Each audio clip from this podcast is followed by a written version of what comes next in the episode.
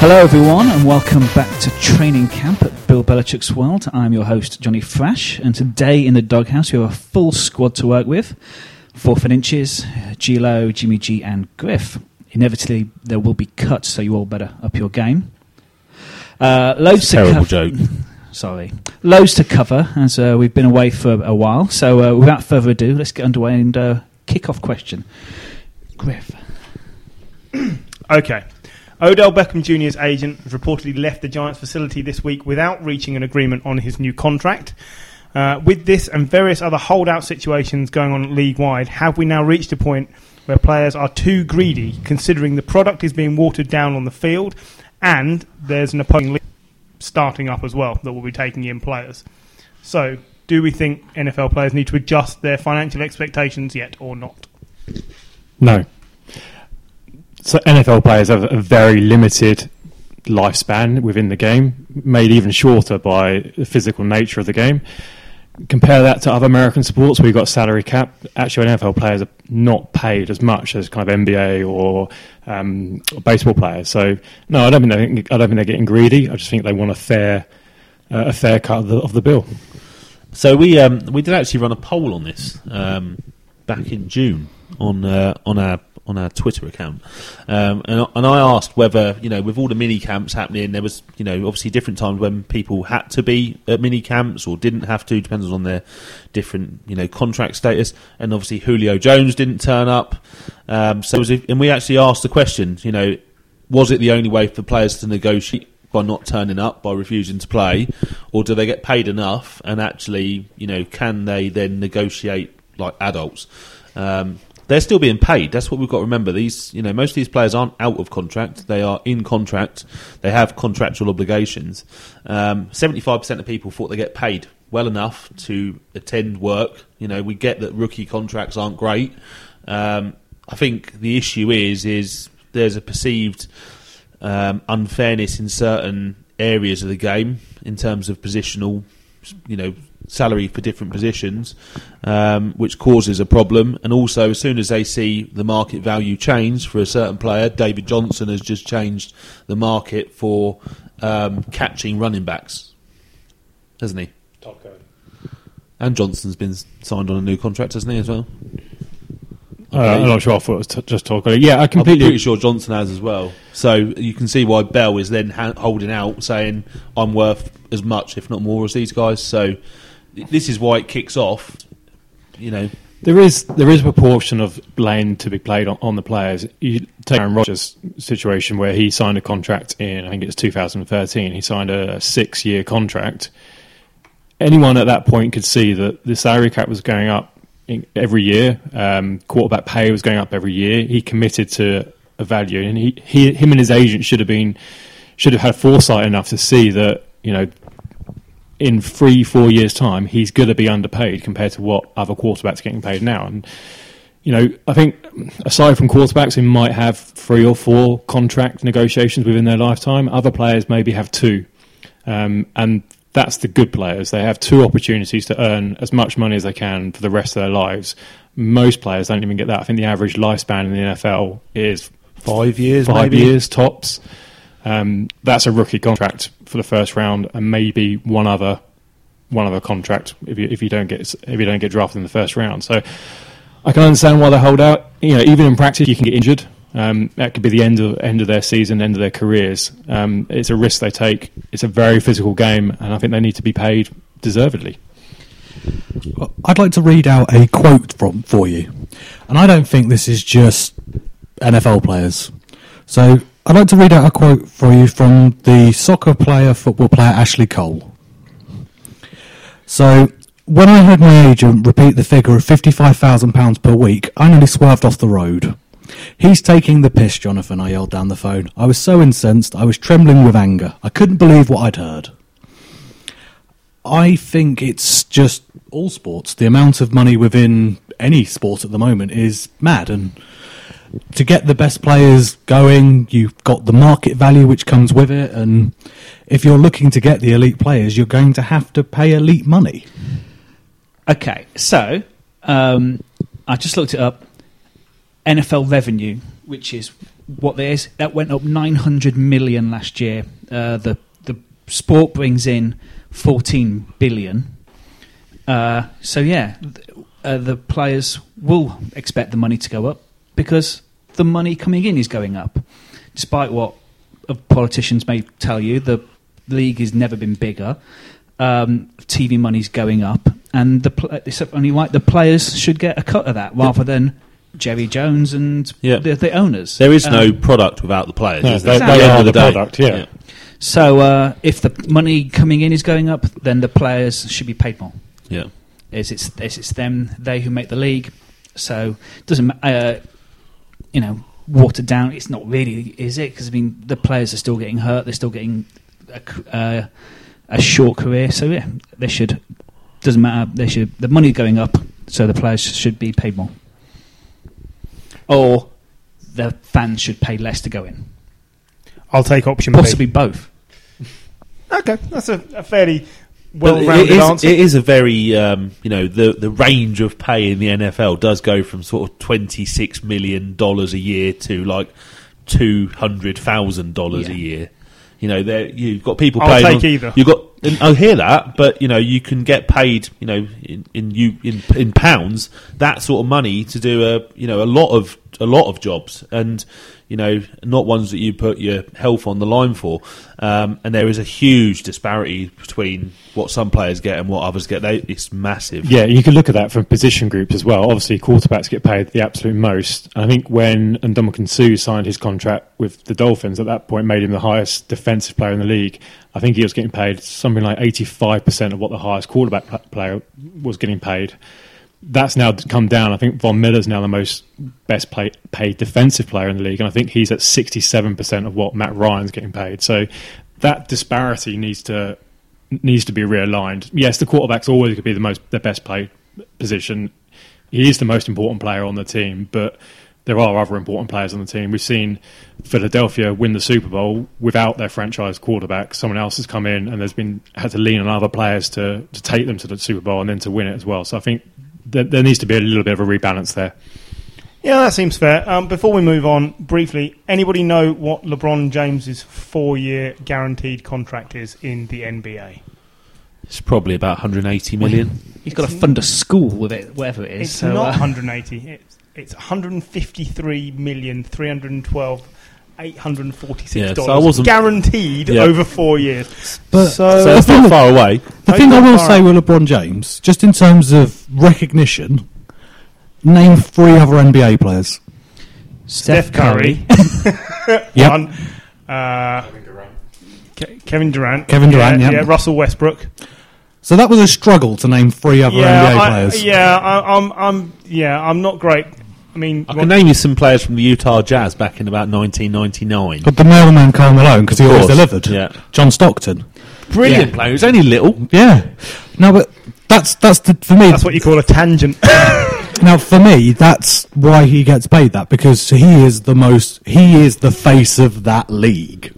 I agree. I, I would, yeah. If I was in that mode, I would be better. But uh, yeah, I haven't. I haven't really watched any. I don't really enjoy the NBA because it's so singular. Like whichever team's got the best player. LeBron James has been to what seven of the last eight finals or eight of the last nine finals with various teams. Like it's very singular. Is Kirk Cousins the face of the NFL? I fucking hope not.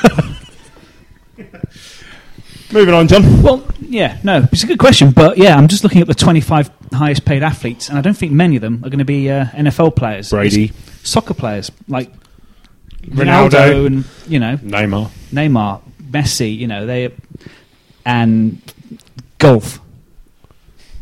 Like Jordan Spieth earns more than the you know the highest paid NFL players. So yeah, bullshit. Um, anyway, let's move on swiftly to Canton and uh, last weekend's Hall of Fame ceremonies. Yep, so Hall of Fame class of 2018 is as follows. From the modern era, era sorry, linebackers Ray Lewis and Brian Urlacher, wide receivers Randy Moss and Terrell Owens, and safety Brian Dawkins. And then from senior senior era, probably a couple of names not everyone recognised, Jerry, Jerry Kramer, sorry, the offensive guard from Green Bay, and Robert Brazile was a linebacker from Houston who had the nickname of Dr. Doom. Um, contributor Bod, uh, Bobby Beathard. So he was a general manager for the Washington Redskins. In his time as an executive, won four Super Bowls. So a worthy placement in the Hall of Fame. Wasn't he the water boy? Bobby Boucher. Yeah, sorry. Yeah, sorry. Always happens. I knew there's a reason we had you on this podcast. so I think the biggest controversy, w- w- kind of within that class, is probably Terrell Owens. He's gone three years um, wait until getting into the into the Hall of Fame.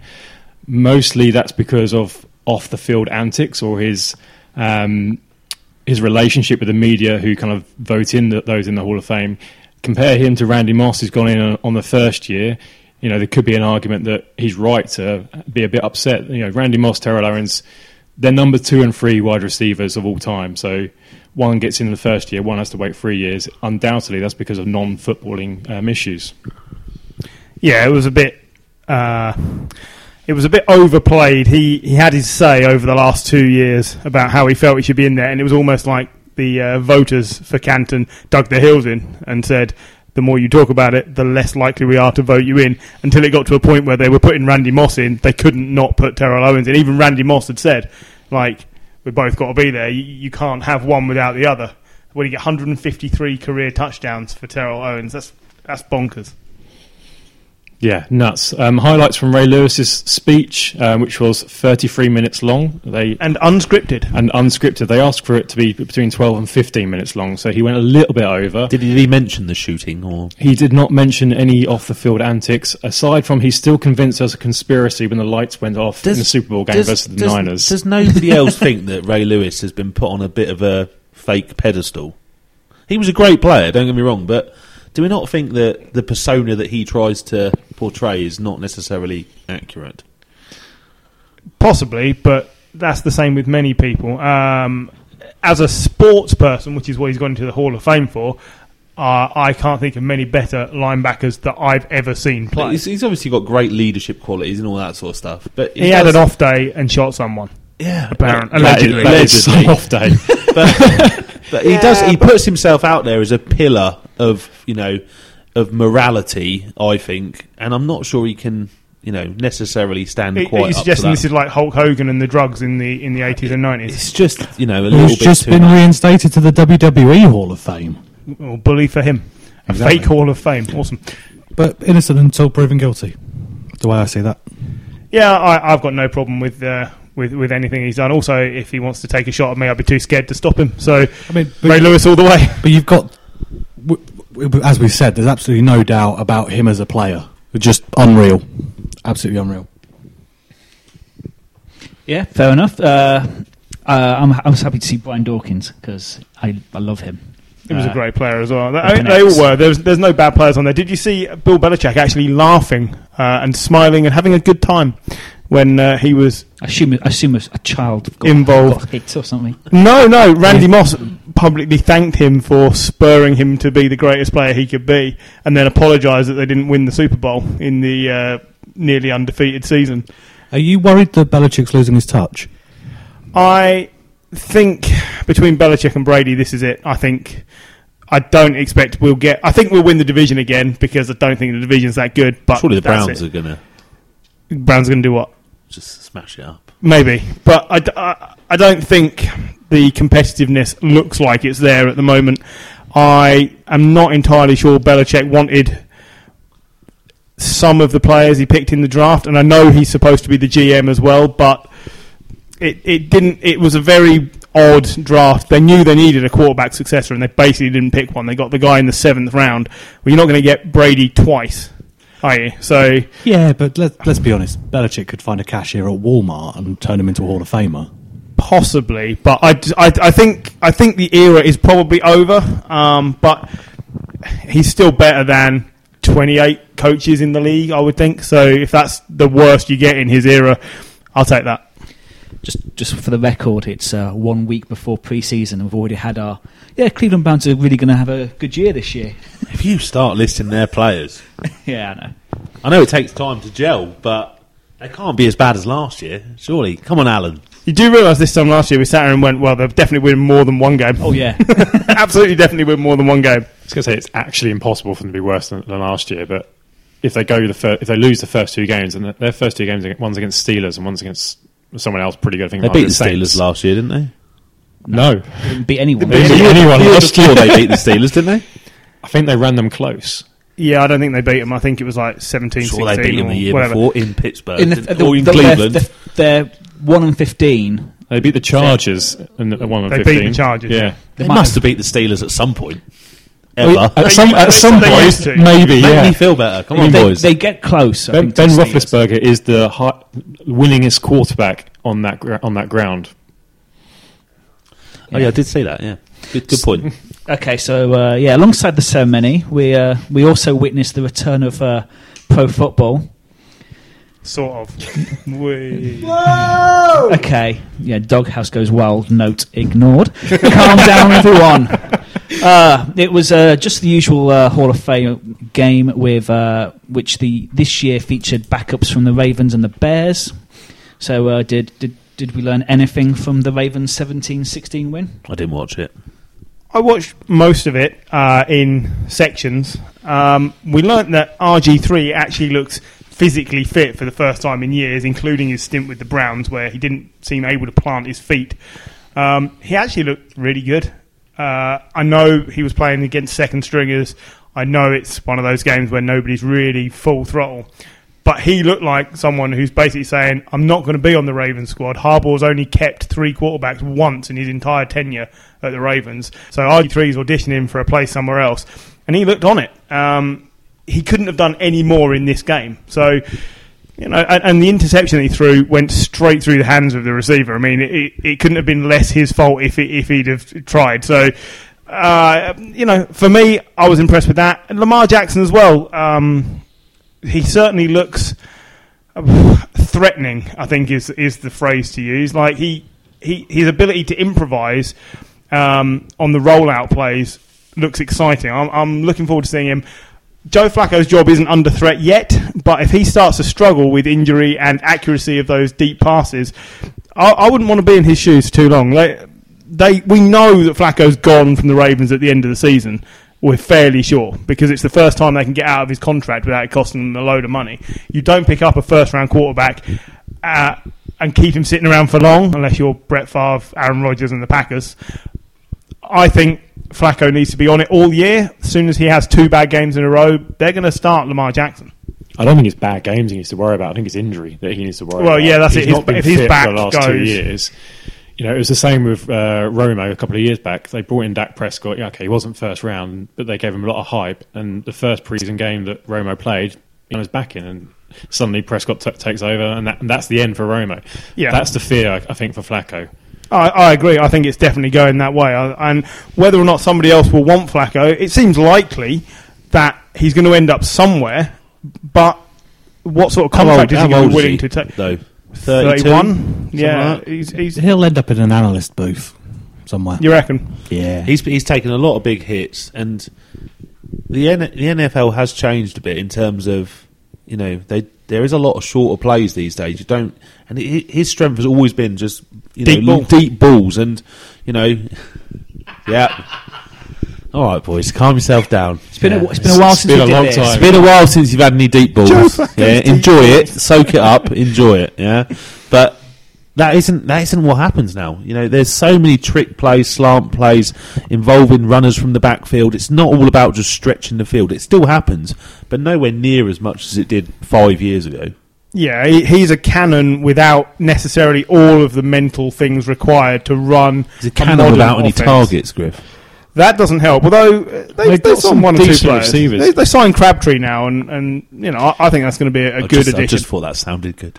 That was all. Yeah, it as a one-liner, it sounded great.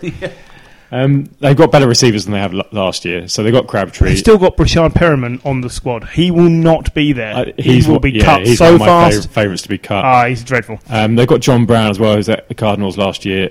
Um, Fitzgerald said he is amazing, But he's he- always injured. He's always injured, so if he can stay injury free, then he's a legitimate number two target.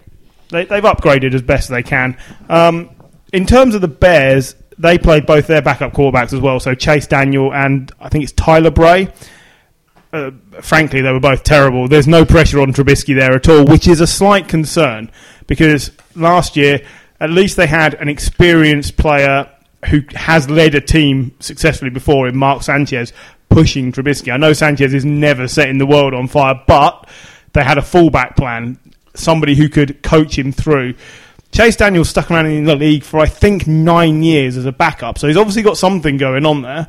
Ten years as a backup, I'm I'm getting the finger, um, but he doesn't look good whenever he's given the opportunity. He looks like an interception waiting to happen. So I would be concerned Trubisky's not being pushed enough. They need him to be much much better this year. Tyler Bray has been in the league since 2013, and you've never heard of him. I have heard of him, but yeah, was he at the Bengals, The Chiefs, the Chiefs? Oh, who I'd just like to make it clear now, won't win the Super Bowl. I'm not one of these people who's going to put their neck on the line and make an early prediction. but The Chicago Bears will not win the Super Bowl. agreed. I think I think we're all going to be unanimous on that one. I, I really struggled in terms. I know they're playing backups, and it's in it's really a nothing game, is it? But I really struggled to know anybody on their team. That's the idea. They're, they're basically making it as a, an additional practice to cut players. They, what they got ninety players on the squad at the moment, and by the first of September you have to be down to fifty three. So yeah, half your team is disappearing. But once you take away Jordan Howard, they suck. Allen Robinson, they've haven't they? got- Tyler they've got- Gabriel. Yeah, that, Tyler uh, Gabriel and Allen didn't play Robinson. this week. They're going to be massive additions to that, but it's all about whether Trubisky can find them because he was not good with the deep ball last year. And he was not Flacco's deep balls, was he? No, no, So- it wasn't. It, it's all about how well he adapts to to picking out those receivers. He didn't have any receivers last year. It was the receiving corps was probably the worst. In the Have they league. still got Kevin White? Is he yeah, still there? He's still there. Um, he's going to be cut. Mm, he could well be. What's he played? Nine games in three years, something like that. Not many. Did, Yeah, Does yeah. anyone know that Mitchell Trubisky is nicknamed Mr. Biscuit? What? Mr. Biscuit. Yeah, it's a play on his name. I thought I'd just bring that in. that's correct. Um, but also, you know, we don't know how good this guy's going to be yet. You know, Goff, when he first came in and did his first half season, didn't look great, and then second season was just out of this world. And you've got to think that they're expecting similar things with him leading through an off season. You know, his passer rating was seventy-seven and a half last year. You know, I- I seven touchdowns to. I agree with you. He's not bad. What I'm saying is, uh, Goff had Case Keenum pushing him for the start, and I don't think anybody's pushing Trubisky. So that is, I I don't like to see that. I like to see the young quarterbacks being forced to take the reins. Like Flacco is going to cling on to his job, and if Lamar Jackson is going to pass him, he's going to have to be a lot But better. that was only for one season, wasn't it? Once they decided Goff was their man, Yeah, yeah, sure. Then obviously Keenum Well, left. I think and yeah, but I think some of that is down to the coaching team that they had in LA, and I think the same can be said for the Bears as well. So last year John Fox. Now he's got you know offensive head coach in uh, in Matt Nagy. He's looking ripped. So I'm getting shown a picture of Kevin White, who's looking pretty ripped. That's because he spends all his time working out and not playing football. That could be it. And but they've also got Mark Helfrich, who's uh, the offensive coordinator, has come over. He was the Oregon coach last uh, last year. Um, he's meant to be a, another offensive genius. So he's going to have Nagy and, and, and Helfrich kind of really pushing him and taking that role up, which he probably didn't have last year with John Fox. Let's be honest. Um, Kevin White was drafted in 2015, round one, pick seven. His career stats so far 21 receptions, 193 yards, and zero touchdowns. He's played five games in three Five years. games in three years. It, it- I, he was an excellent college player, and I would love to see him get the opportunity, but you've got to stay on the field. Do you know what? I'll take it back. They don't deserve any fucking money. They don't even play. I think Kevin White's an interesting one because since you've been mentioning, him, I've been frantically scouring the internet, and he's Did you find anything other than porn? Uh, there's loads of it on the internet. it's everywhere. So once I stopped looking at that, Kevin White apparently is in the shape of his life. He's been improving during practice. All the Bears want him to do is to stop being so hard on himself. That's the line for pretty much every player in preseason. Yeah. Whether they're going to keep them, they want to hype them up so they give them a bit of confidence, or they want to hype them up so they can get some trade value for them. So every player is in the shape of his life. Everyone's having a great prac- a great preseason until they get traded Or cut. or cut. So he'll be alright as long as he doesn't get hard on. Is that what you're saying?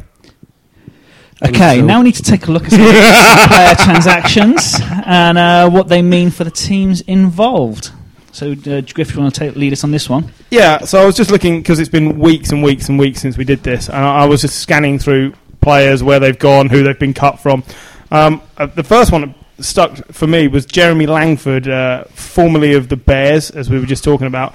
Uh, a third down back, receiving back specialist, really, has signed for the Dolphins. Now, they've got Frank Gore and Kenyan Drake in as one and two in their backfield, but change of pace back. I like him. I thought he was good at the Bears. Uh, a little bit unlucky to find himself cut out of what was um, a, a, good backfield last year with Cohen and uh, Jordan Howard. I, I, I, he was probably surplus to requirements there, but if he can't carve something out of the Dolphins, I'll be surprised because he's a good player. I think he goes in at number two spot. You know, Frank Gore's brilliant, but he's ancient. Yeah, he's he's he's to back up Kenyan Drake, Frank Gore. Yeah, you're not going to see much out of him. I hope so. I mean, I was impressed, uh, averaging 10.2 yards on 41 career receptions from the backfield. That's not bad. But we've been saying Frank Gore's been finished for years, and he just keeps coming back, and he just keeps playing, and the man never tires. He never gets injured. He just gets older. Yeah, that's true. I, I I'm not sure. Clearly, Kenyan Drake's going to be the number one. He's Oh, gonna, he's going to have to f- fall off his own feet to not be number one. It's how much use they're going to want. They might just use Gore at the goal line. That's what I think they'll use him for. Yeah, I, I think you're probably right. Uh, and again, we all know running backs get injured at a higher rate than virtually anybody else. So Other than Frank Gore, who never gets injured. when Kenyan Drake goes down, they slot Frank Gore in. But for me, Jeremy Langford, that's a good pick. Uh, yeah. Anybody else off the list of things I've given you? Anything take your eye? Well, we've got to talk about Eric Decker, haven't we? Um, you know, I know a lot of you think that this is quite a good signing. Griff, in particular, you you think that does does the Pats well, don't you? You think I, I he's a think great a replacement? four-game replacement for Edelman, Edelman. I don't think there was anything better on the market. Yeah, I, I think he's. I think. I think. I think he's one of these players who. Go on, go on. He's just flattered to deceive this guy. I think he's had a very up and down career. Who, who would you have had over Decker for four games as a replacement He's for saying there's no one better on the market than Eric Decker.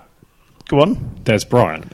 No, he's too disruptive. Wouldn't take him. I've said this all along. Don't So want him. Randy Moss was disruptive when Belichick ta- took him as well. Yeah, but you're, uh, my opinion, I wouldn't take Dez Bryant. I don't want to see him on the team. okay, but he It's is the same we, with- are, we, we've we got can Kenny agree that Britt. he is better than Eric Decker, right? Uh, I bet their touchdown totals aren't that far apart. So Eric Decker, the fantasy ruiner last year. Was he?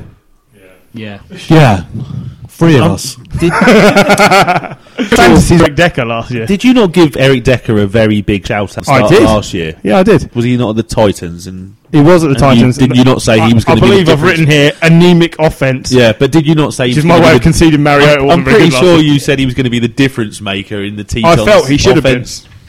I felt he So it been. does kind of feel like you're having a bit of a Decker loving.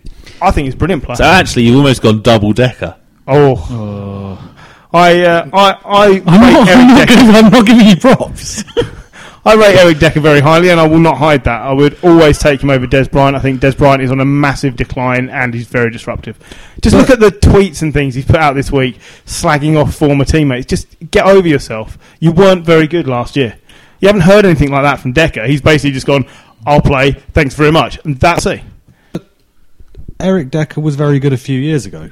He was very good three years ago. He had a year injured at the Jets, and then last year at the Titans, when he didn't do anything. Yeah, So so he's got everything to prove. I think it's a good we, signing. We all agreed unanimously. I wasn't here for it, but, Go on. and I didn't listen. No, I did. Um, Brandon Marshall going to the Seahawks, very bad. Did we agree with that? I did. Okay. I, I just think, okay, if you're bringing him in for four games and you cut him and he's just there to, to make up numbers, great, but there's better options. I, I, don't, I don't see that as a good signing. We'll see. Just to let you know, uh, Dez Bryant has played 113 games since 2010. How many touchdowns? 73. Eric Decker's played 111 games 50? since 2010. 53. Oh, okay. So not far off. They both 20. had pretty. That's quite a big difference, isn't it? Yeah, but Twenty Decker, touchdowns. Dez Bryant's been a number one receiver, whereas Decker has not. Decker's had Peyton Manning thrown to him for a good He few did years have as Peyton well. Manning thrown to him. That that does help, but he wasn't number one receiver. He got 13, 11. He did do quite well. At De- he's He did gone very well in downhill Denver. really since Denver. Yeah, yeah, of course. He had one good year at the Jets, I believe. Yeah. He's So- had three seasons over a thousand yards. Yeah. So, But that's not the role he's going to be playing. You know, this, this is what I mean. Is- For, for four games in replacement for Edelman, I think it's a really good signing. There's a difference between being thrown at foot by Brady and uh, Mariota running around behind you. Well, I, I think also Belichick likes a big, tall, bastard wide receiver, doesn't he? And Eric Decker fits the role of big, tall, bastard wide Is receiver. that why you've never been picked up by the Pats? Because I'm a short, fat bastard wide receiver. Yeah. Yes, that's it. E- emphasis on the wide and receiver. Oh, come on now. Okay, moving on from Eric Decker. Corey Coleman, first round pick from 2016, basically thrown out by the Browns for a 2020 seventh round pick to the Bills. Um, anybody want to take this and tell me why they've given up on him? Because he's shit. Yeah, he's not very good. Um, conscious to what I just said around every players getting hype around, around preseason and practice, Antonio Call- Antonio Callaway was getting a lot of hype um, about being absolutely brilliant in practice. He's shot up to number two receiver on the Browns. However, literally in the last hour or last two hours, um, it's come out that he's actually uh, stopped in his vehicle for a traffic violation on Sunday night by the police and cited for marijuana possession and, dri- and driving with a suspended license. Why would you do that? He had a character issue, and I, I raised this when the Browns um, picked him. He had a char- he had lots and lots of character issues coming out of the draft. The Browns took him, I think, in the fourth round, and I called out that yeah, maybe not a great pick for the Browns at the moment with, with, with their organisation. They've now got rid of Coleman probably because he's had such a good practice um, and pre-season, and now they're kind of back in the shit. So wait a minute. This this is news to me. The Browns have made a not very sensible decision. Yeah, Yeah, be that's it. basically it. Yeah, But then you, you uh, I think I said to you on the WhatsApp group the, the other day, the Browns have had between 2009 and 2016 10 first round picks, and none of them are on the team now. None of them. yeah, that's a disaster. We we didn't didn't the Patriots sign another one? The one of the O line or D line players as well the other day. Well, the end of last season, I think. Is it Shelton, Danny Shelton. Danny Shelton, they got him on a trade, yeah. Yeah, so yeah, that, I mean they're just they're just turning over the, the, the players that used to be there. So I mean it's, it's not a bad thing. They're all players who've got now a losing mentality from being on such a terrible team. But I, I just need to make a very short mention. You said players who used to play on the Browns and turning over. Manziel. oh, I see, we're going there. Okay, That was a tenuous link, wasn't it? it was. Do you want to tell us about uh, Johnny Manziel's debut in the CFL, the crap football league? Uh, yeah, four interceptions in the first half. Yeah. It wasn't good, and I will. three of them were on him as well. One of them wasn't, but One three of them wasn't, and he, he wasn't awful, you know. But um, He had only had three he- days The team learn around him is bad. Yeah, they signed him because there's they're playing for the Browns and there's playing for whoever the fuck he's playing for. With the Yeah, Alouettes. the Alouettes. They've even got a terrible name. Like- That's worse than being called a Browns. That's, that's dreadful. Um, yeah, it, it wasn't good. Whether or not he'll get another opportunity, I don't know. They're, they're not guaranteeing that he's going to play this week. Can't really blame him for interceptions.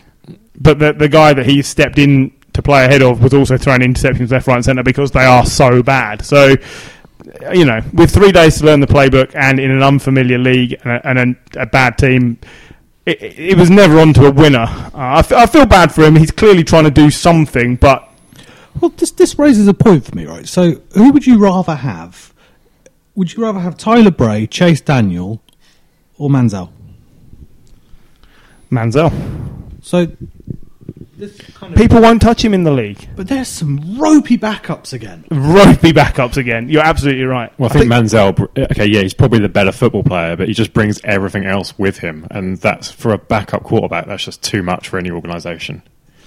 Yeah, I think um, yeah, I think it's too much. Definitely, Uh, there's just you know Case Keenum.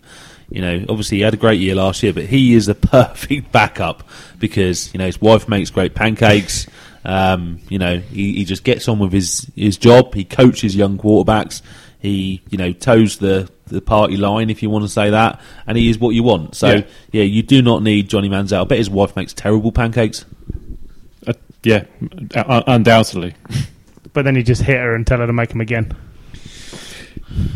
Should we talk He's about not married. He's not married. Should we talk about some transactions that haven't happened? Um, yeah, go for it. Two specific defensive players, probably two of the best defensive players in the league. Aaron Donald for the Rams and Khalil Mack for the Raiders. Both holdouts both still on contracts, um, but both looking for you know extended long term deals deals with their team. Both of them are kind of you know defen- ex, um, defensive player of the years formerly, and probably the heartbeat of, the, of those teams' def- uh, defenses now. Sorry, I thought you were going to say something. No, he was just joking with you. I, yeah, I mean, we were discussing before we started that Gruden is basically not that bothered about keeping Khalil Mack from the way it looks. He's not willing to negotiate with him and doesn't feel that the defence was that good with him anyway. Yeah, he's not even picked up the phone to him. As like a new head coach coming to the team, you'd expect him to pick up the phone to pretty much all the players, but especially your star players.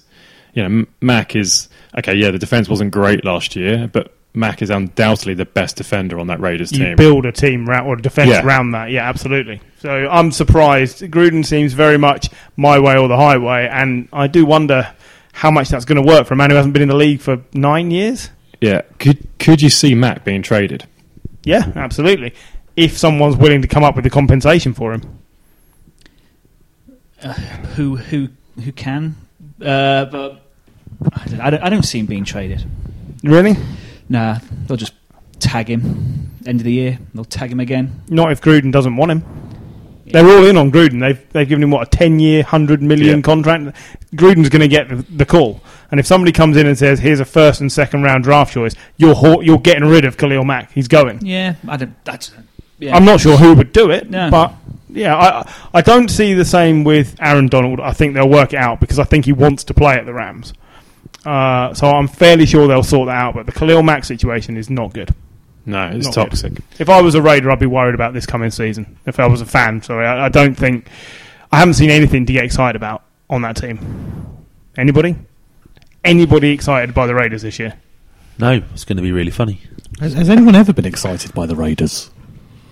We Yeah, I- I- Not Per- for not for a while. they uh, the Raiders cut their uh, kicker from last year as well, didn't they? Giorgio Tavecchio. Remember him? Came in for Janikowski, had a brilliant first game, and then went 16 of 21 uh, field goals to finish the year.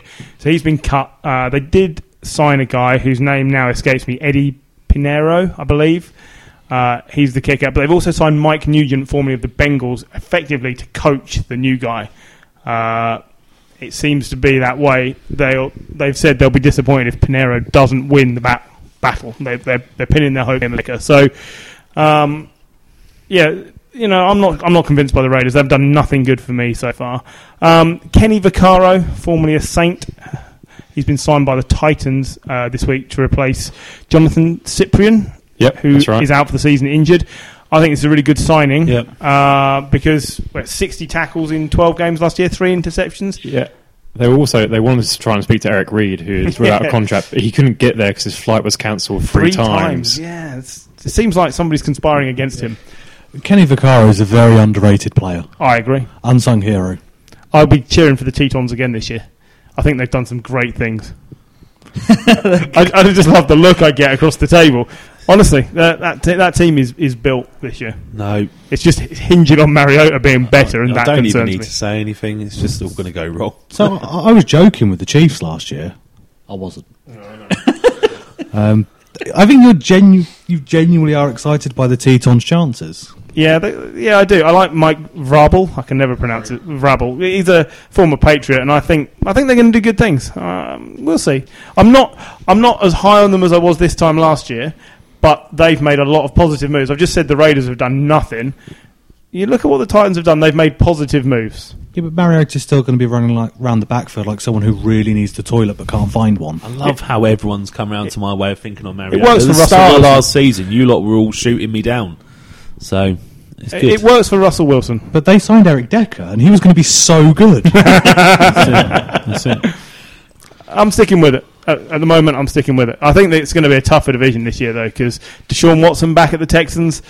Yeah, the Texans should win that. No problem. Andrew Luck back as well is now throwing a proper football. I'll believe that when I see it. If If he really- lasts five games into Yeah. the year, maybe. Have, a- have a read of Peter King's article on, on Monday morning. It was on NBC, and uh, he was at the Colts practice this last week. And he's saying he's not he's not hundred percent, but he's playing pain free. He's launching balls like he used to used to be without any grimacing on his face, and he, he's looking good. Deep balls. Deep balls, That's what I've heard. deep balls to Tyler Hilton, T. Y. Hilton. Uh, anybody got an opinion on Randy Gregory being reinstated at the Cowboys? 18 month suspension for various drug violations. They need help on the defence. I just Uh, read that as Randy Cowboys. yeah, that's him, Randy Cowboys. Um, he's a he's a really disruptive player, but it's a bit like Josh Gordon. It's the similar situation for the Cowboys. They really need him, but you really can't depend on him. So, any thoughts on this at all? Whether or not this is going to pay off for them, or would they be better off just getting rid and seeing if they can trade him, or you know whether somebody will take a risk? I'll be honest with you. I've never heard of him. Does that help? Glad I brought this up. Uh, no, it doesn't help. No. I mean, there's just there's a history of, of players who have had off the field character issues continuing to have off the field character issues. Yeah, they can reinstate him. He might get one or two games, but I mean, I'm not going to be surprised if someone with that history is suspended again at some point, either for drug use again or for something much worse. Like, Well, domestic violence. I was just asking, like, uh, you you looked really sinister at me, like he was going to do something terrible. So I was just wondering. Um, so while we're talking about people who are suspended, Josh Gordon staying away from the Browns camp. He, he basically hasn't said why, but we know it's to do with his continuing to allow rea- all the drugs to leave his system. yeah, continuing rehabilitation. now, Oh, you cynics! Gary was saying earlier, Cleveland have got a great squad. He's still their best player when he's there. Are we as confident as their GM that he's going to be there week one? Does anybody think he's on the field week one? Yes. Yeah. Yeah, I do. I think it's been a. uh, It's come out in, in the media. It's been a proactive measure. He's obviously gone back into treatment to get some help, and you know that's what he should do. If he needs the help, if, if he's having problems either with anxiety or he's tempted by by drugs, you know he's done the right thing to go back into treatment and get it sorted and come back, you know, fresh and ready to play again. If that's the case, it's not. I hope that's the case because I really want to see him play all 16 games or as many as he can possibly be on the field for. Yeah, I mean, he had seventeen hundred yards in his, I think, his first or second season. Seventeen hundred receiving yards with the Browns. In, you know, in 12 games. Yeah, he didn't play all I- yeah, games. I think you're right. I think it's 12 games. I think Brandon Weeden I think won the even in, quarterbacks. even last year he was averaging like 100 yards a game, wasn't he? Almost. I don't remember. He had a really good Yeah, first he game had, back. he had didn't a couple of He was low on- games, on and but, off, but he yeah, was when- still when- still performing. Oh, God, yeah. Some of the catches he did were, were still superb, weren't they? Oh, So- God, I, yeah. I think he's a little Needed bit. to be with uh, Kizer throwing at you, but yeah. he's one of those players, like- a little bit like Andrew Luck. You, you take him at 40, 50%. He's, he's that much of a change to the team and the dynamic, and the team just looks so much more positive with him on the field that Well, it makes a big difference because the opposition have to cover him. They don't know which Josh Gordon is turning up, so they have to cover him probably with two players, which opens up the rest of your field. And now you've got Jarvis Landry playing on the other side. Your Browns team is better, but it still relies on Josh Gordon being on the field week one. Especially now we've just discovered that the Browns' second receiver is, is going to be probably suspended for marijuana problems. They might sign Dez. We've we've had this discussion as well. They, they Yeah. might sign Dez as a as a stopgap. Uh, it would probably have a similar effect. People would have to cover Dez, but with one player, not two, like like Gordon has to have. So I think a lot relies on on him being fit, and I really hope he is back. But that Browns team last year got closer to other teams. They weren't getting destroyed every week. Some weeks they were, but not every week.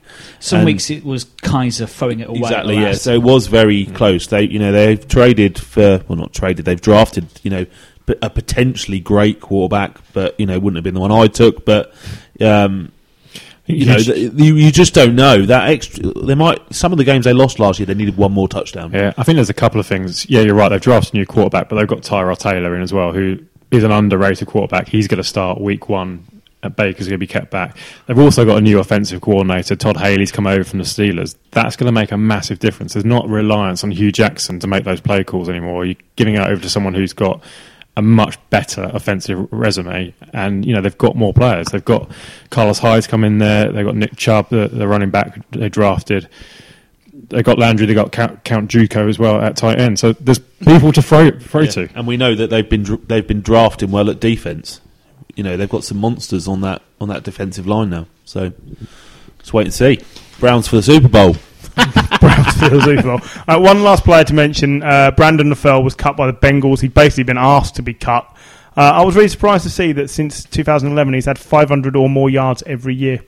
So he's going to be a serviceable third receiver on Yeah. somebody's He'll- depth chart. he, he definitely needs to turn up somewhere. I'd rather have him than Eric Decker. Brandon LaFell thought he was going to be signed by the Patriots, and the day they cut, he was cut from the Bengals. We signed Eric Decker, and I really think he was angling to come back because Belichick loved him. So where he's going to end up, I don't know. But 500 plus yards over seven or eight seasons—that's that's really good. Like for a guy whose name you don't pick out because he doesn't score a lot of touchdowns, he's not worth big fantasy points. But still, he's a productive player. They've got uh, Boyd, Green, and Ross ahead of him, and basically he, he didn't want to sit behind those three on the depth chart. So fair play to him, and I hope he can find somewhere. I see the low disk space warnings come up on John's laptop, which means he's filled it with porn again. You don't, you don't fill a laptop with porn anymore. It's all there to stream. You're still using dial-up, aren't you? Yeah. I mean, it's it's it's a bit. Uh, you know, you wait all night, you might see a boob. and then you find out it's yours. yeah. Uh, so uh, let's have a look at the uh, free agents. Uh, see if anyone uh, can pick a home for any of these. So, uh, for instance, Julius Thomas. 30 years old, Julius Thomas, and I would take him at the Patriots. I like when we play with two wide receivers, and I think our second is Dwayne Allen, who had two catches last year, maybe not many. We need to get back to you know before Aaron Hernandez went off one and started killing people, but. You know, we've had good success with two tight ends who can catch the ball. Julius Thomas. Can is a you good afford player. Julius Thomas? I He'll- think he would Well, take what we reckon offer he'll him. Be, he'll be a minimum. Yeah, he's a minimum salary. veteran minimum six hundred thousand. Yeah, it's not a lot. And he wa- he was a touchdown machine when Peyton Manning was Yeah. throwing to him. You know, if Tom Brady's throwing to him, you'd hope that he'd and Gronkowski playing on the other side of the line, you'd hope that he'd be able to you know perform similarly. Yeah, the Seahawks as well. They're in need of uh, a touchdown catching tight end. They're, So they're in need of receivers. Full stop. yeah, basically.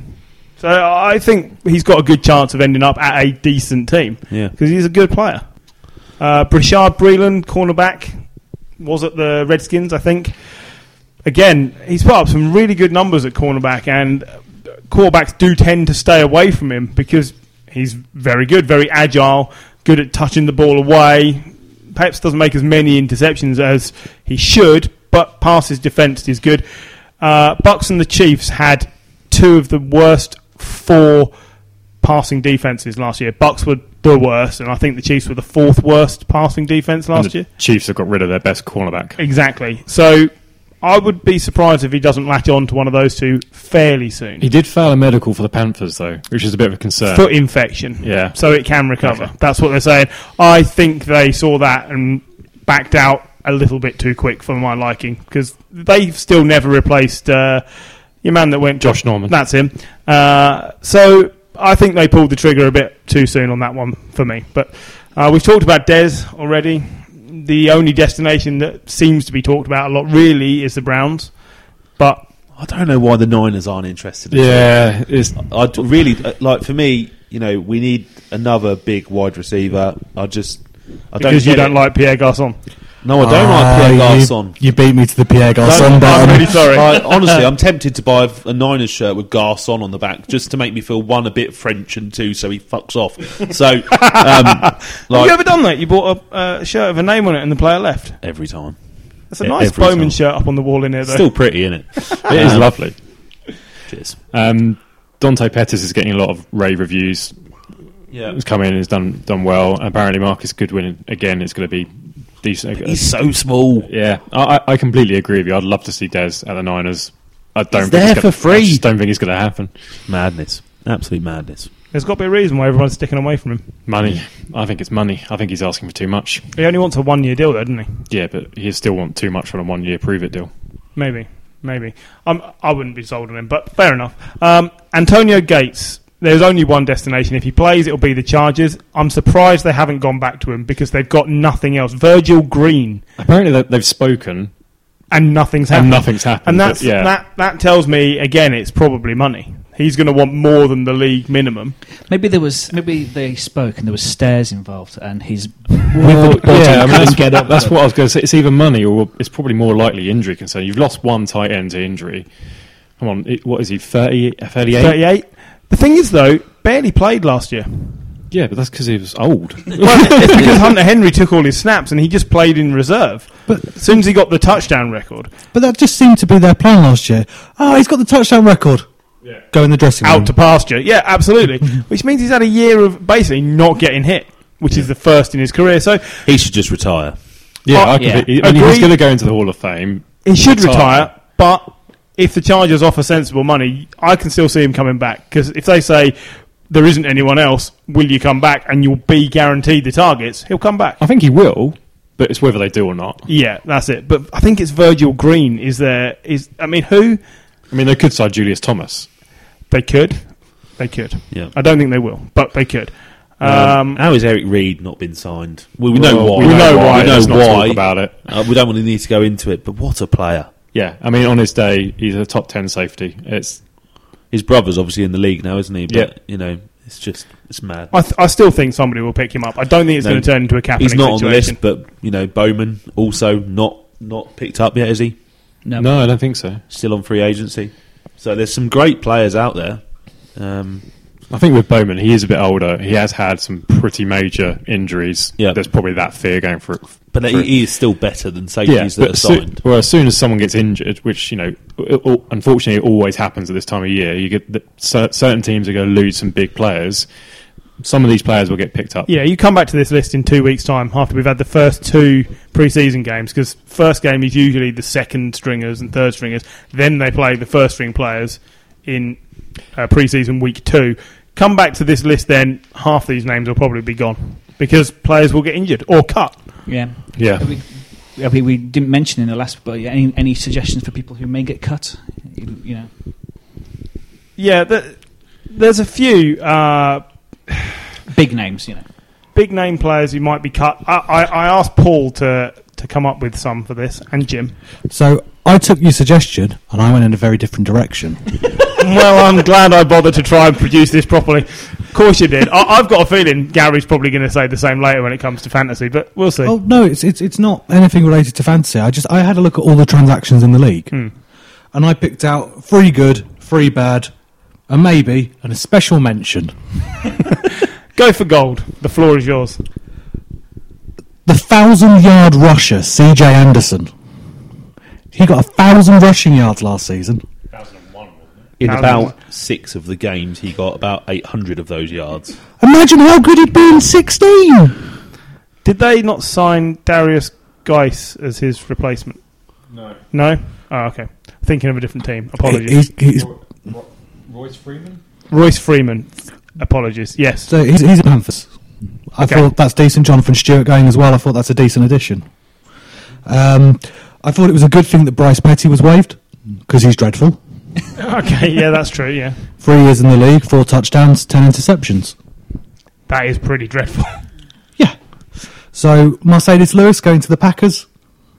I thought that was decent. Uh, tight end partnership with Jimmy Graham, supported by Rodgers at quarterback. Marcedes Lewis, when he's on, we saw from last season, is fantastic.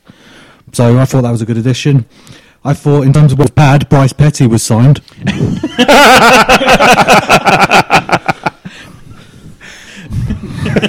so Yeah? He- Who, who- who's picked him up? he's gone to the Dolphins. Wonderful. Yeah, so you know, just him and Osweiler, just you know, just burning dollars outside the Hard Rock Stadium. so I also saw that the Saints picked up Shane Vereen. Remember him? Yeah, yeah, the Yeah. running back, yeah. Yeah, what's he done lately? Nothing. Nothing. Was he even in the league last year? I don't know. Yeah, he's a Giants. Was he? I don't think he was. I, I don't, he, was 'Cause in we had- he was definitely the Giants the year before. He was, he was the year before. We had I, I think he's had a Perkins. year off. We had Perkins I and don't Dark. think anyone can remember any of your running back stable from last year, if I'm honest with you. Hey, Orleans Darkwa. Yeah, at the end. Paul Perkins, who was released. Good. That's right, because he was dreadful. So the other one I picked up, which came in my Cleveland frowns last time, was Brandon Marshall at the Seahawks. I've had a look at it again, and I'm still angry. so I thought maybe was Courtney Upshaw. I didn't. He's gone to the Jets. That's a team who could do with a Courtney Upshaw. So, all right, hasn't last year wasn't a very good year, but that could. I wrote down Courtney upside because um, it got corrected on my iPad, and I thought that's a good that's a good pun as well. That could be a Courtney upside. Um, I also got a special mention. We don't need to worry about Aaron Donald because they've signed defensive tackle Chunky Clements. It's a great name. I- I'd, I'd waive Aaron Donald. I'd just let him go. Sorry, Aaron, we've replaced you with someone called Chunky. His name is Chunky, Good for him. and that would that would strike fear in me as an offensive player. What, because he's stolen your nickname? No, just uh, who would you rather face, Aaron or Chunky? I'm, I won't face Chunky if that's okay. Do you reckon they call him Chunky the Kit Kat Clement? I I just think he's someone who that that name strikes fear. You know, Mean Joe Greene. I wouldn't want to face him. Chunky Clements. I don't want to face him. He's in the same league as Mean Joe Greene, Griff, is what I'm saying. Are you? He sounds like a fat kid who can't run. wow. Uh, Shane Vereen uh, had 45 uh, rushing attempts last year for the New York Giants, averaging three, 3.6 yards. So the, Uh, the, the the longest- the two Giants fans in the room didn't know he played A for the longest- Giants last year. a longest rush of 17 yards. Well, there you go. Uh, That's 10% of but your he did have 253 receiving yards. And Wow. we all forgot about him. so I did follow the instructions and looked for players that might be cut. Go on So some surprises here. Some we've already spoken about already. Bears, Kevin White, can't see him staying. Um, Ravens, RG3, they're not going to get rid of Flacco. They've just got Lamar Jackson. I can't see him carrying three quarterbacks. Um, Green Bay, Brett Hundley. They've got DeShone Kizer. I think. yeah. off- Do we think Kizer think outplays Hundley? Well, I think the preseason's going to be between Kaiser and Hundley, and whoever loses that Gets is gone. Um, for the Patriots, Mike Gillislee. Yeah, could be. So Patriots RB depth chart is well, we've obviously got the first round picks: Sony Michel, Rex Burkhead, James White, and Jeremy Hill. You know, So the only thing with that is Sony Michel has just had surgery on his knee. yeah, but then you've still got another three running backs. Uh, yeah, Mike And- Gillislee is the one most likely to go, but Jeremy Hill, mm, I'm not sure. He's pretty good on his day. Um, Lions, Ameer Abdullah. He never really lived up to potential. They've signed LeGarrette Blunt and they've drafted Kerryon Johnson. And they've got Theo Riddick still, I assume. Yeah. Cowboys, Terrance Williams. Um, so I wrote down here, wide receiver is not a position of strength for the Cowboys, but Williams has had a pretty disastrous off-season. He broke his foot, so he missed OTAs. He then wrapped his Lamborghini around a pole and was ref- arrested for public intoxication. He later blamed it on Vikings wide receiver Kendall Wright, after which Terrance Williams' own attorney said Wright had nothing to do with it. Brilliant. So doesn't sound who good for who him. Who would that leave the Cowboys with at wide receiver? Allen Hurns, Michael Gallup, Beasley? uh, Tavon Austin. Yeah.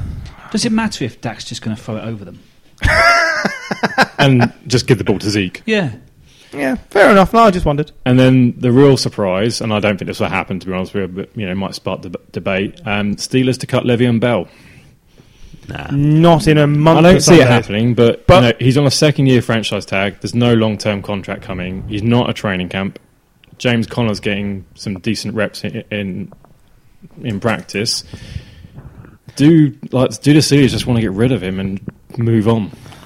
No, No, no. I don't think they will. Only because they've persuaded Roethlisberger not to retire, Yep. and they will keep Bell there as long as they think they've got a Super Bowl window. At the end of this year, they could lose Bell and Roethlisberger at the same time, and then that team will sink like a stone. Yep. They just can't afford to do it. I can see him being gone at the end of the year. I'm not sure think, that he, there's oh, a I think contract. he will be gone. He's already Yeah. said this is going to be his last year Yeah. for the Steelers. Um, I, I don't think they'll come because they can gain anything by cutting him. They might as well just ride it out and see if they can get to the Super Bowl. Cool. Uh, so now the moment we've all been waiting for: Gilo's fantasies.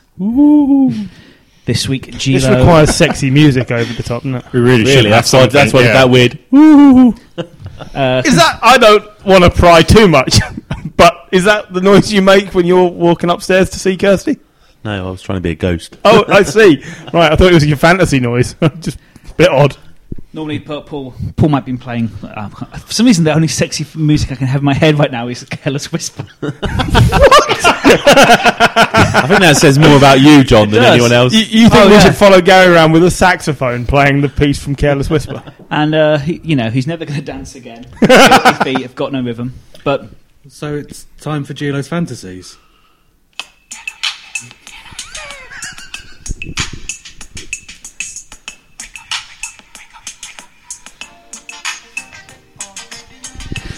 So, Gilo's going to take us through his five must-have haves for Yeah. fantasy picks. Yeah, so Griff sent me a bit of homework. Um, obviously, I'm a self-professed rather than um, everybody tagging me with that fantasy genius. Um, so there was a few bits that we thought would be good to go through. Obviously, people are going to be starting to organise their drafts soon.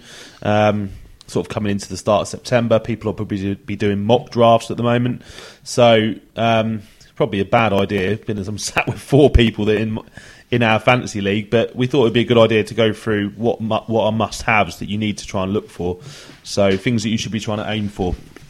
So um, my number one focus normally whenever I go into the draft is to come out of the draft with the best stable of running backs.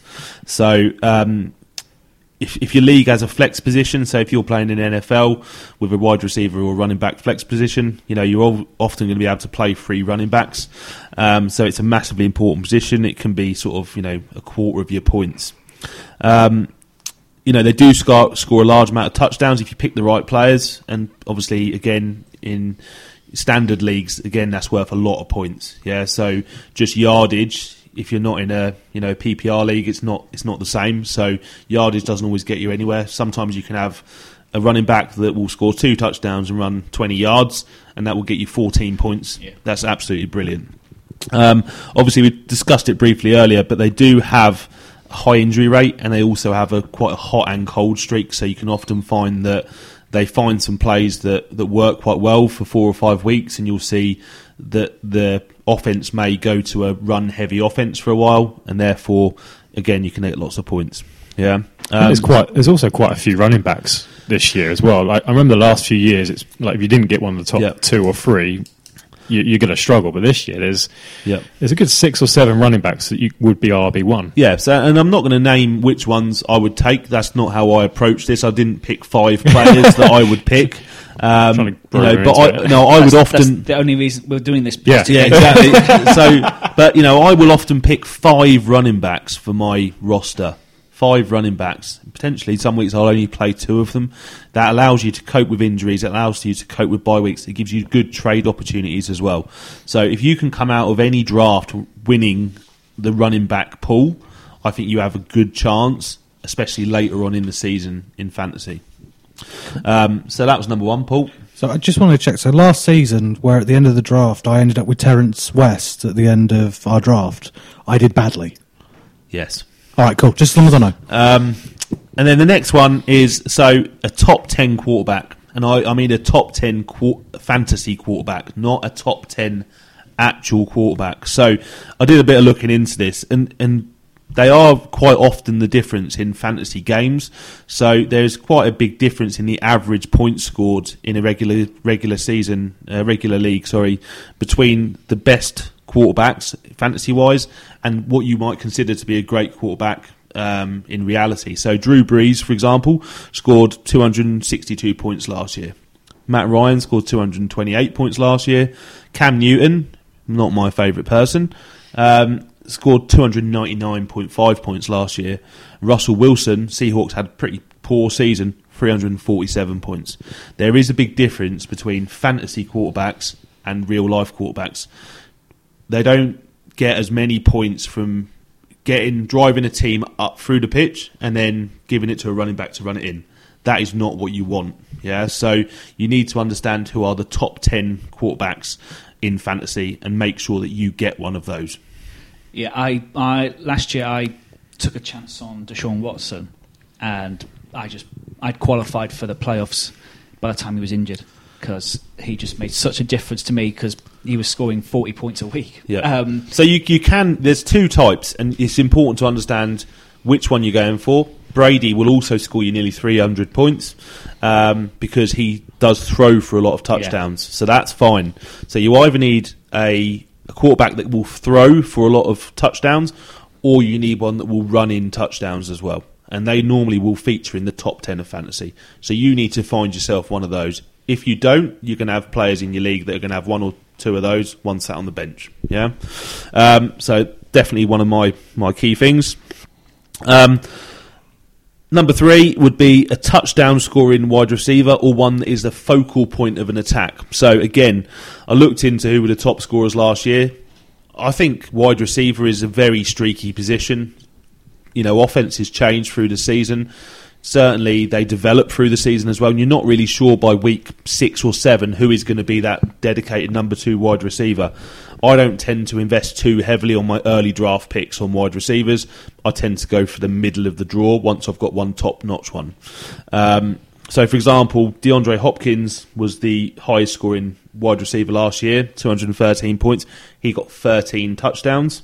Um, Antonio Brown, 11 touchdowns, 209 points.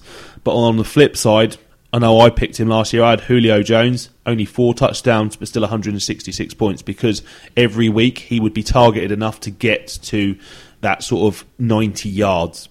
Keenan Allen, sim- similarly, you know, he got six touchdowns but scored 182 points. So they either need to be a touchdown machine or they need to be the focal point of that attack, and it needs to be quite clear. If the offense is spreading it around, then it's not necessarily going to be great for your fantasy.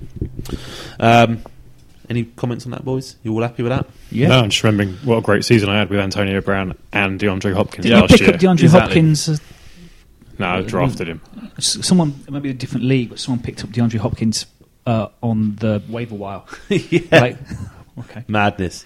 Uh, number four. So this one's uh, might be a bit controversial, but it's one that's probably changed over the last couple of years, um, and that is a kicker that gets you consistent points. So we've seen since the uh, extra points gone further back, there are more missed kicks, um, and actually you can see that it can make a difference. So.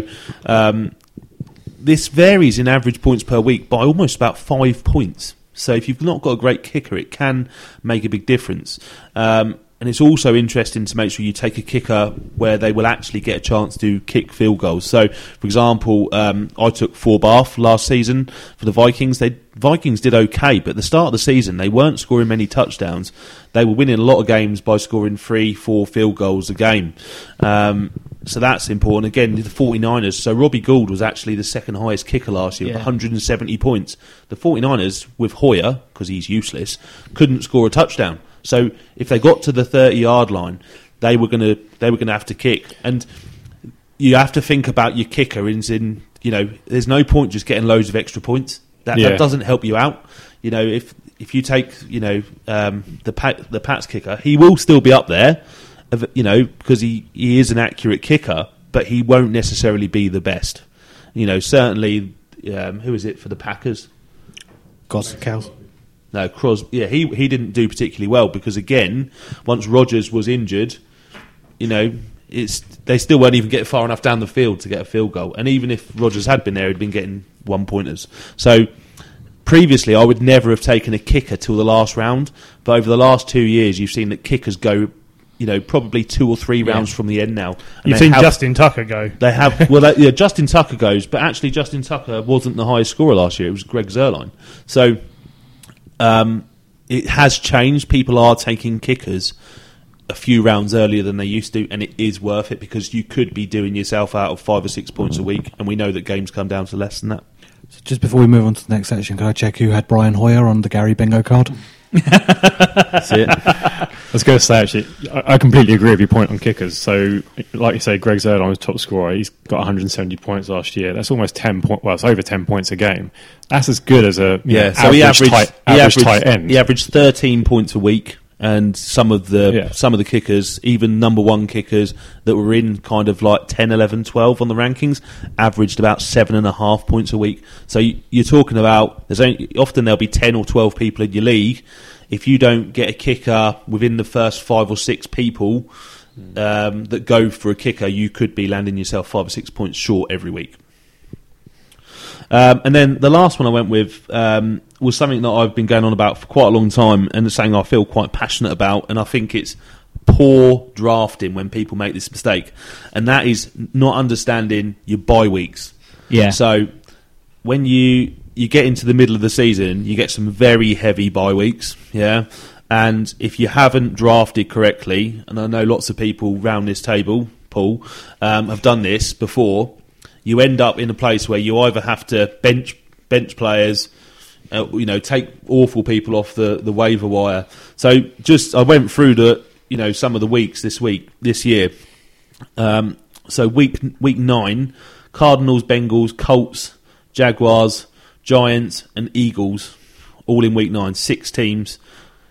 You know, there's across week seven to twelve. There's bye weeks every week, and if you haven't taken that into account, before you know it, all of that you know, value you put in draft picks is going to be thrown away. So it's really important that you understand when you've you've got your waiting list of who you want to pick, where they fit into your into your roster, and does it give you coverage and does it give you full control of your roster? Because if you get to week nine and four or five of your players are all on bye week, you've lost total control of your roster, and you're at the mercy of the league. I think that's a really good point. I mean, my drafting last year wasn't great. My Green Bay Seahawks team. So I'm just trying to think what they were called. When they were, So, they were yeah, the- so in week seven, the Packers, the Raiders, the Steelers, and the Seahawks are all on bye so the Packers and the Seahawks are on bye week at the same time. again. Yeah. You're screwed. They, they do this to me every year. Are you gonna Are you gonna try and sign Eddie Lacy again, or So yeah, so they Looking were good. They were the five things that would be my must-haves in terms of how you approach a draft. If that makes sense, I'm not sure if that's what you wanted, Michael, but I just I did. I was happy for you to have free reign. I just wanted to see where you go with it. I, I think that's a very very good uh, analysis of five must-haves. and Thank I've you. just completely screwed my NFL fantasy season. yeah, you watch everyone taking kickers in the third round. I'm really, I'm really just screwing with you all. Uh huh. Uh huh. We all we all mock Paul when he drafts a quarterback first, but you know maybe if he picks up uh, Deshaun Watson this year, and we all we all cry a little bit because I think he's going to be uh, right up there, one of the first three or four quarterbacks off the board. I, I genuinely go by stats. I take the person who got the most points last year and I draft them first. Yeah. So obviously we've just talked about why you shouldn't do that, um, and um, you know next week we will talk about some must nots as well. So um, and we'll try and help pull towards a more balanced draft. I should I shouldn't mock you. I, I finished way below you last year. I had a really bad year. I love it when you watch um, the guys around us drafting. Uh, they've all got their. Some of the guys have their notebooks and they're there ticking players off. Oh yeah, now look at the depth chart. And then Paul goes in, picks two quarterbacks, their first two picks. Didn't you draft RG three? Not That was last the year year, before. The year before, yeah, I had RG3. It was probably like my seventh or eighth. But pick, you had yeah. three quarterbacks that year. Quarterbacks get you a high number of points. Last year he did have Rodgers and Wilson. So That's true. Which, to be fair, which And- works really well when Rodgers got injured. It's true. I, I, to be honest, I just I just like to disrupt a draft, so I, I picked I picked Wilson so nobody else could have him. yeah. Some people like to watch the world burn. Beautiful. So yeah, but yeah, thanks, Gary, uh, for for that. Um, so a quick look at the weekend's first round of preseason games. So mostly Uh, Thursday night games this week. So I'd like to bring it out early. I think the Steelers is significant here. you have you, you've come prematurely there, haven't you? Well, Is, it's, it's uh, the Steagles. The Steelers versus the Eagles. Does anyone think we learn anything in week one other than which players are going home very early from camp? Mason Rudolph's going to have a fun time. You reckon? Well, he's probably going to play, isn't he? Because that's that's a big thing actually. Whether they, they keep Mason Rudolph over Jarvis Landry, not Jarvis Landry. What's, who's the Landry? Landry Jones. There you go. The guy that's been back up to Roethlisberger all this time and has a I don't know 50-50 win percentage for for the Steelers when he's played. Do they still have Joshua Dobbs? They do. So that's three decent backups they've got there. So I I think there's there's something to be learned there. They won't keep all four. So I think it's gonna be inter- There are a lot of quarterback battles going on. Obviously, like the Bills, you have got Josh Allen, AJ McCarron, Nate Peterman. that's uninspiring. One of them's going to go. You bet your house on it being Peterman. Well, he's been leading them in practice apparently, but then he has the best grasp. Leading in what interceptions? No, leading leading the team. He's been getting the most first team reps. He's been leading the defence practice, hasn't he? Yeah, that's yeah. I mean, cornerbacks are looking invincible. he is the only season. one with last year's with, with the playbook already installed to, to a point. So That must be a pretty crappy playbook. it just says hand the ball to Sean McCoy. that's, that's all it says. the Um, guys in blue. That's all it says. I'm interested to see Texans and Chiefs because Deshaun Watson and Patrick Mahomes. Now they won't necessarily appear this week, but that's what I'm looking for with those two teams. Uh, is these two players who I think are going to be excellent quarterbacks. So, just as a point of crappy backups, who's the backup to the Chiefs? Oh, uh, I, I genuinely have I no idea. I genuinely haven't got a clue. Just look. Someone's looking up. I, I, I couldn't tell you. Uh, I'm going to say it's Chad Henne. But Just because if, if Mahomes goes gets injured, I, I genuinely don't. You know, my prediction for last year may fail miserably. Chad Henne Oh yeah, and Matt McGloin. I am such a sad motherfucker that I knew that. he hasn't started a game for like ten years in the NFL. That's a disaster. Yes, he's going to be a, a, a crap up, basically crap backup. That's where he's going to be. Um, I don't suppose Andrew Luck will play for the Colts, but we're all No waiting to see him play. Um, it, all, really, all you learn in the first week is what sort of offense the teams are going to play. The teams with new management structures, uh, what they're going to do. So, you know, I- I'm waiting to see uh, with the Eagles, Wentz or Foles or what they're going to do Uh, because uh, well, Foles is injured. He's been missing yeah, I practice. all still week. don't think they'd risk Wentz. No, neither do I. No. But in the long run, through these four preseason games, they've got a decision to make there. I don't think we'll see Wentz at all in the preseason. I think they're going to keep him back until at least you know week two, three, four. I agree. Yeah, absolutely. just to, I mean, he's the future of the fran- he's the franchise leader for the next fifteen years. If he's if he's good Yeah. enough, they're not going to risk one or two games, especially when Nick Foles did a good job at the end of last only year. way A you good see job. yeah, was Super alright. Bowl MVP. The only way you see uh, Wentz start the season is if Foles is traded away to a team that loses their starting yeah, quarterback. I can't see that happening. Um, It just depends. If somebody comes in and says we have to have a quarterback, like it happened to Bradford a couple of years ago, it could happen. He would be the obvious pick if somebody loses a starting quarterback. So yeah, there is that. But other than that, I think you're right. I think Foles is starting. Fair enough. So, uh, any further business, gentlemen? No. No, I don't think so. Bedtime, enough. innit? Yeah, prob- I think so. You want to Uh, snuggle? Uh, no. Uh, so thank you for listening. You can find us on uh, social media at uh, Belichick's World and I'm on Facebook at Bill Belichick's World Podcast. We have a website, www.billbelichicksworld.com. So get in contact and help us shape the shows in the future. Uh, from uh, all of us here, this has been Bill Belichick's World, and uh, good night. Night, guys. Good night. good night. Night.